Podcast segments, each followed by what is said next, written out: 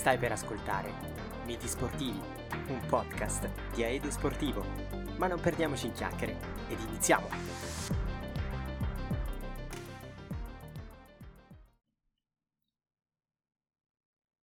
Svezia 1958.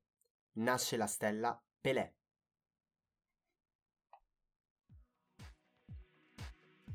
Nell'edizione del 58 giocata in Svezia c'è finalmente la consacrazione del calcio brasiliano, che presenta un attacco formidabile con giocatori di classe irraggiungibile, tra cui un ragazzino 17enne destinato a diventare o re del football mondiale. I padroni di casa della Svezia e Francia sono le sorprese, mentre l'Italia è assente per la prima volta eliminata dall'Irlanda del Nord. Perdiamo 2-1 e salutiamo anzitempo un mondiale a cui avremmo anche potuto partecipare, se solo la FIGC non avesse voluto invalidare la partita precedente. Non c'è un arbitro disegnato dalla FIFA, dice. Dunque la partita la consideriamo un'amichevole. Una zappata sui piedi clamorosa che costa un cambio radicale ai vertici della federazione. Anche l'Uruguay non ce la fa a qualificarsi, eliminato dal Paraguay. La Svezia ottenne l'organizzazione della Coppa del Mondo in virtù della qualifica di paese non allineato, e questa scelta in tempo di guerra fredda fu la migliore, anche se non andava rispettato il criterio di alternanza Europa-Sud America, nonostante Messico, Argentina e Cile si erano fatti avanti per l'organizzazione. La FIFA era sotto la guida dell'inglese Arthur Dury e l'inventore della Coppa del Mondo era scomparso ormai da due anni. Le qualificazioni furono disputate da ben 55 federazioni e oltre alle già citate Italia e Uruguay, rimasero a casa anche la Spagna e il Belgio, si qualificarono l'Unione Sovietica, vincitrice dell'oro olimpico a Melbourne, e quattro rappresentanti del Regno Unito.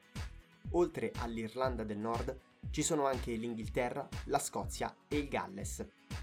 Grazie all'influenza di Stanley Roos, le quattro britanniche verranno poi inserite in quattro gironi differenti. Le 16 finaliste erano state quindi così suddivise: Germania Ovest, Cecoslovacchia, Irlanda e Argentina nel primo gruppo, Francia, Jugoslavia, Scozia e Paraguay nel secondo, Svezia, Messico, Ungheria e Galles nel terzo e infine Inghilterra, Unione Sovietica, Brasile e Austria nel quarto. La formula del torneo prevedeva appunto quattro gironi all'italiana, in cui passavano le prime due classificate. In caso di pari punti venne inserito il criterio della media gol fatti a partita. Chi aveva la media più alta sarebbe passato al turno successivo. Il girone A regala una grande delusione all'Argentina, che aveva vinto la Coppa America del 55 e del 57. Sconfitti alla prima partita dai campioni del mondo tedeschi per 3-1, vincono, illudendosi, la seconda partita 3-1 contro l'Irlanda del Nord. Nella partita decisiva con la Cecoslovacchia, l'Argentina naufragò completamente, perdendo per 6-1 in modo clamoroso. I campioni del mondo, dopo la vittoria sui sudamericani, pareggiarono entrambi gli altri incontri per 2-2. Questo gli garantì il primo posto del girone. Irlandesi del nord i cecoslovacchi conclusero a tre punti e fu così necessario il famigerato spareggio. E contro ogni pronostico la Cecoslovacchia perse per 2 a 1 dopo i tempi supplementari e fu così la squadra che eliminò l'Italia ad accedere ai quarti. Nel girone B Jugoslavia e Francia furono le migliori due, con i transalpini che riuscirono ad eliminare l'accreditata Scozia. Dopo le violentissime polemiche successive all'eliminazione nel mondiale del 54, quando già il franco-polacco Kopacevski, detto Copa, aveva mostrato di avere qualcosa in più, la nazionale francese aveva ottenuto risultati notevoli nelle amichevoli contro le grandi del calcio europeo. Aveva battuto l'Inghilterra, la Germania campione del mondo e la Svezia. Il problema era che bastava l'assenza di Copa per mettere in difficoltà la nazionale francese. Non dobbiamo però stupircene, perché nel 58, quando Copà era nel pieno della maturità e da Reims era passato al Real Madrid, il presidentissimo del Real Madrid, Bernabeu, aveva incaricato il general manager Saporta di acquistare il miglior giocatore del mondiale. Dopo aver assistito ad alcune partite, specialmente quelle della Francia, nella relazione scrisse Non possiamo acquistare il miglior calciatore del mondiale, poiché l'abbiamo già. È Raymond Copà a testimonianza del fatto che il franco-polacco era veramente forte e la sua presenza o assenza cambiava radicalmente la nazionale blu. La difesa francese non era nulla di speciale ed era appunto l'attacco il pezzo forte, in grado di segnare moltissimo e di minacciare qualsiasi retroguardia ed era composto, oltre che da Copà, da Fontaine, finalizzatore formidabile che diventerà il capocannoniere del mondiale con 13 gol, coadiuviato da grandi giocatori come Wisniewski, Piantoni, Vincent.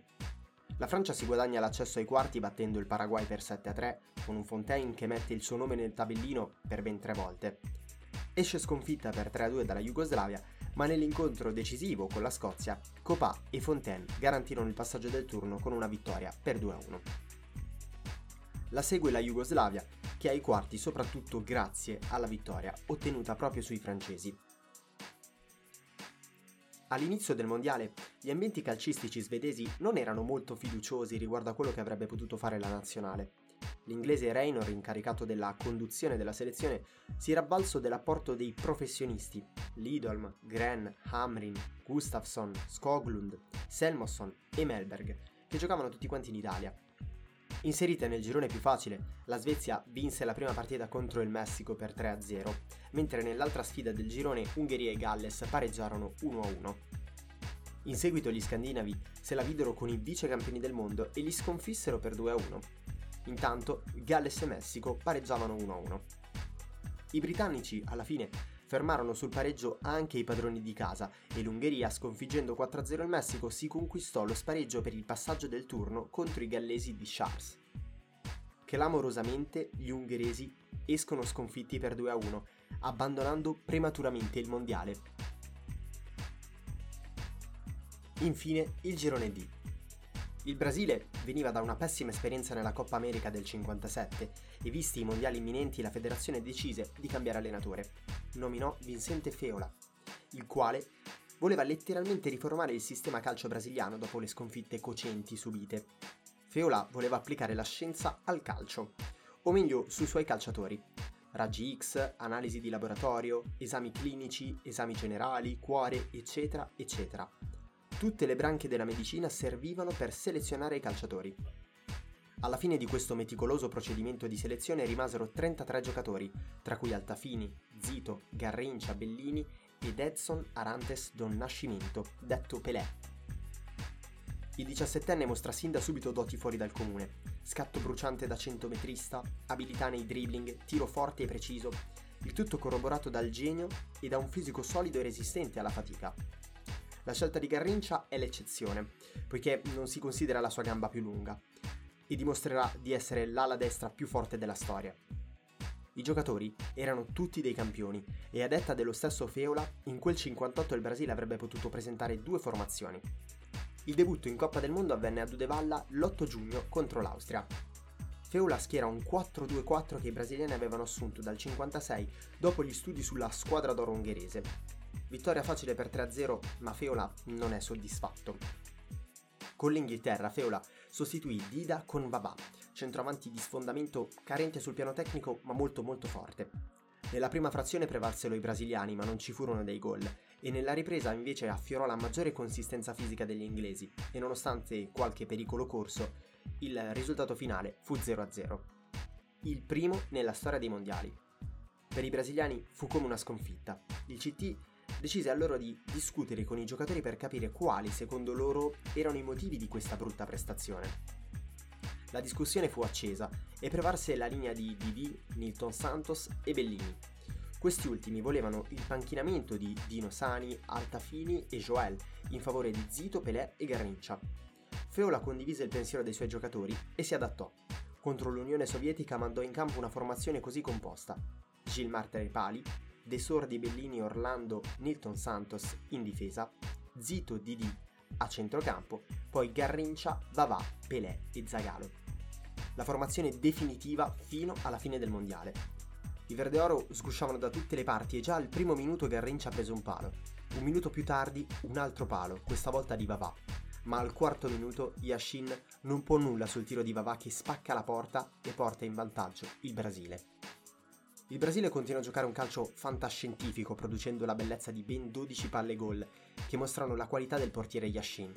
Al 77 viene però battuto una seconda volta, ancora da Vavà, che segna su assist di Pelé al debutto mondiale.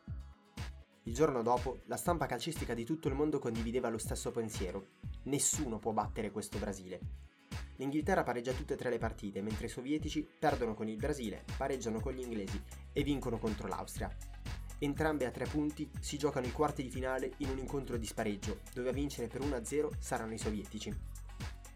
L'Inghilterra deludeva nuovamente, ma è doveroso però ricordare che l'incidente aereo di Monaco, nella quale era in corso il Manchester United nel ritorno da un incontro di Coppa Campioni, l'aveva sicuramente privata di giocatori forti e fondamentali. Dopo la fase a gironi inizia il momento più emozionante, quello delle partite ad eliminazione diretta. I quarti di finale si compongono come segue. I campioni del mondo della Germania Ovest affrontano la Jugoslavia. I padroni di casa svedesi incontrano l'Unione Sovietica. La Francia affronta la sorpresa Irlanda del Nord e infine la Seleção se la vede con il Galles. I tedeschi battono di misura gli slavi grazie ad una rete in apertura di Iran.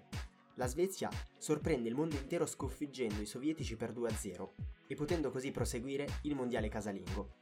Lo spettacolo di gioco fornito dai padroni di casa fece sperare in qualcosa di più che un piazzamento dignitoso.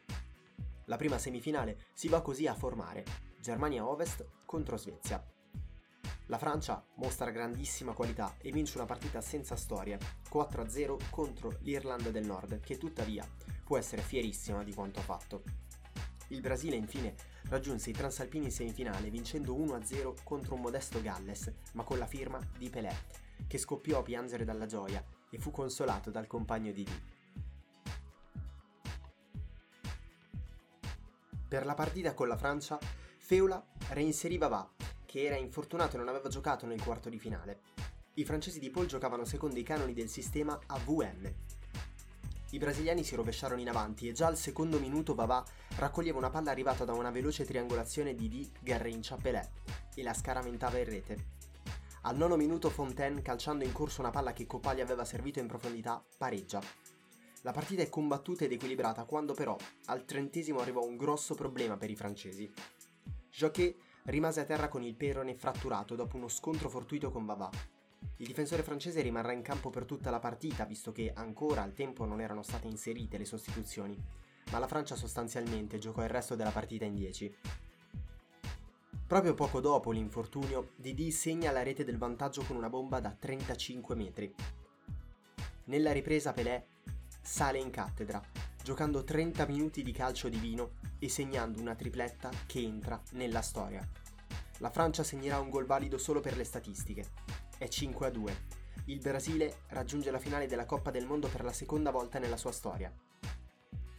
Nell'altra semifinale la Svezia, data da tutti sfavorita contro la Germania Ovest, riesce a compiere l'impresa di eliminare i campioni del mondo in carica.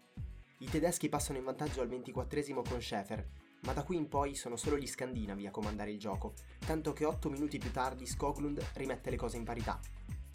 A 10 minuti dal termine del secondo tempo, gli svedesi segnano due gol che li portano alla prima e tuttora unica finale della loro storia. La finale è Svezia-Brasile. La Coppa del Mondo vedrà un nuovo vincitore, il quarto. Nella finale per il terzo posto i francesi vincono per 6-3 contro i tedeschi, in una partita dalle mille emozioni, Fontaine segna 4 gol ed è il capocannoniere della Coppa del Mondo.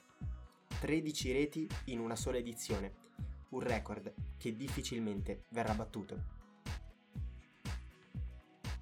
Il 29 giugno allo stadio Rasunda di Solna il francese Guigne fischia l'inizio della sesta finale della Coppa del Mondo. La Svezia schiera la sua migliore formazione, il Brasile invece deve compiere qualche rinuncia di uomini e di maglia, in difesa fuori dei sordi per via di un infortunio. Per i Verde Oro inizia malissimo. Simonson lancia il barone Lidom che batte Gilmar. La Svezia è già avanti. Per qualche secondo nella mente di tutti i brasiliani tornano le sensazioni post sconfitta del 50. Un'altra finale persa? No, questa volta no. Cinque minuti dopo il Brasile pareggia con Babà. Nonostante lo spauracchio iniziale, il Brasile è troppo più forte della Svezia. Al 32esimo Garrincia corre sulla destra, arriva sul fondo e mette la palla in mezzo per Vavà, che non deve far altro che spingere il pallone in rete. Nella ripresa, il 17enne Pelé sfoggia tutto il suo repertorio. Sombrero e di sinistro al volo mira nell'angolo basso siglando il gol del 3-1. È il più giovane marcatore in una finale del mondiale. La partita prende dei binari ben definiti. Al 68 Zagallo chiude ogni tentativo di rimonta scandinava. Simonson a 10 minuti dalla fine accorcia le distanze, ma al novantesimo Pelé segna ancora. Il Brasile ce l'ha fatta, è campione del mondo per la prima volta nella sua storia. Otto anni dopo l'umiliazione cocente del Maracanaso, il Brasile diventa campione del mondo, con una squadra di fenomeni che è entrata nella storia del calcio. Una squadra di fuori classe che ha come ala un mezzo storpio con una gamba leggermente più lunga dell'altra, che ogni volta manda fuori giri i suoi avversari sulla fascia, Garrincia. A dettare il gioco di D, un centrocampista con le movenze di un principe, lo chiamano il principe etiope, e dalla grande tecnica, Davanti, insieme a Vavà e al futuro CT della Seleção Zagallo, un diciassettenne di assoluta classe, semplicemente Pelé. Cresciuto nella povertà giocando su un campo di terra battuta e con il desiderio di vincere la Coppa del Mondo che nel giorno del Maracanaso promette di portare in patria suo padre, che ha pianto quel giorno, come tutti i brasiliani. Pelé ha mantenuto la promessa. È iniziata l'era della perla nera di Orei.